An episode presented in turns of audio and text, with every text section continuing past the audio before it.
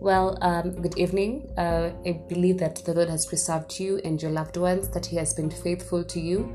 Well, this is a very random post. Um, I just felt like I should say, I should put this out there, and I feel like someone needs it in this particular time. Um, so I've been, I have been thinking about uh, our requests to God and our heart posture as we request of Him and what exactly, from what point do we ask of Him to do things for us? Do we ask it from a point of submission to His will, or do we ask it from a point of what we want as human beings to attain and to get victory from?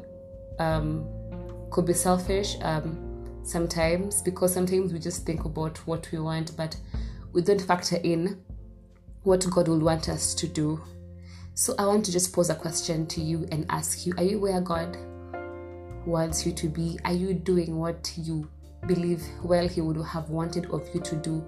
And the secret to happiness is simply this submitting to God's will, not wanting to control everything around you, sometimes allowing um, life to take its course and appreciate the now and trust God for better. Because when you try to compete and when you try to force things to work how you want them. And uh, it's not really a good place to be and it may lead you to so much pressure that leads to things like depression like anxiety wanting to like you have a timeline for how your blessings. And so since god is not helping you get that husband you're going forth and getting him on your own. Since god is not helping you get that particular thing you are rushing to do it on in your own terms sorry on your own terms. And by how you think it will come closer to you. So I'm posing a question to you this evening, yeah, because it's evening.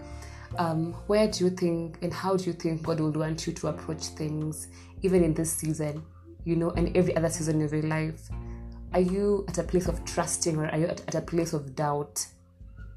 Are you at a place of allowing Him to move as God, or are you at a place of trying to help Him? Move as God. I learned something very powerful yesterday that I've always learned over the years, but it came to me. It happened so physically that mwisho wetu ndo mwanzo wa Mungu. Like when we come to our end, that is where God begins. When you realize that you cannot do it on your own strength, and you need a, you need a higher power to come and uh, step in and let Him be God in your life. That's that is where everything changes. So I would like to encourage you this evening to just Trust God. Trust the process. It's not easy. No one said it was, no one said it will be. But what if we just leave, leave everybody, everything in the hands of the Father?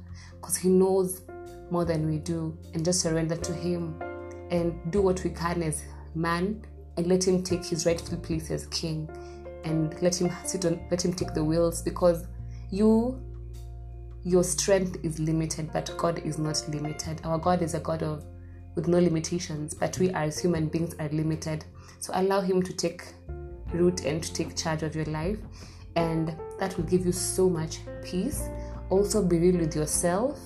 Don't compare with other people because journeys are different, and every plant you could plant a maize seed, a, a, a bean, you could plant a mango tree, a mango tree, and all of them will bud and fruit and give out fruit at different times. They won't um, give fruit one at one time altogether. So I want to encourage you that you have been planted, you are not buried. You, you have just been planted by God as a seed so that you will take form and grow and sprout and grow through the soil, you know, the dirt and come up to be something beautiful that we will be seeking to admire.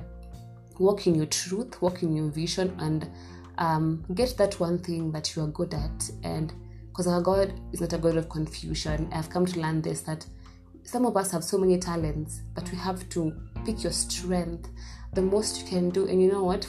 Sometimes, and see how it will benefit others and yourself and others as well, because our gifts are not meant for ourselves alone, but also to help people out there and see how it can change the society. And if you have a gift that can fill a gap in the society, then complaining about the gap, why not step in to who God called you to be and fill in that gap?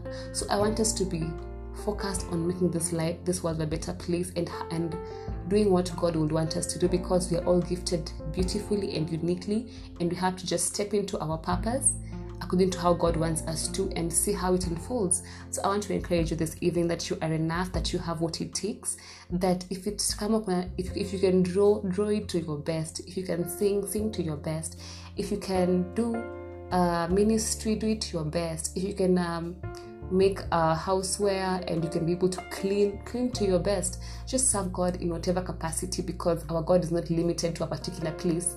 You can serve god from any place and always um, remember to pray and have faith in god and to trust him during this season.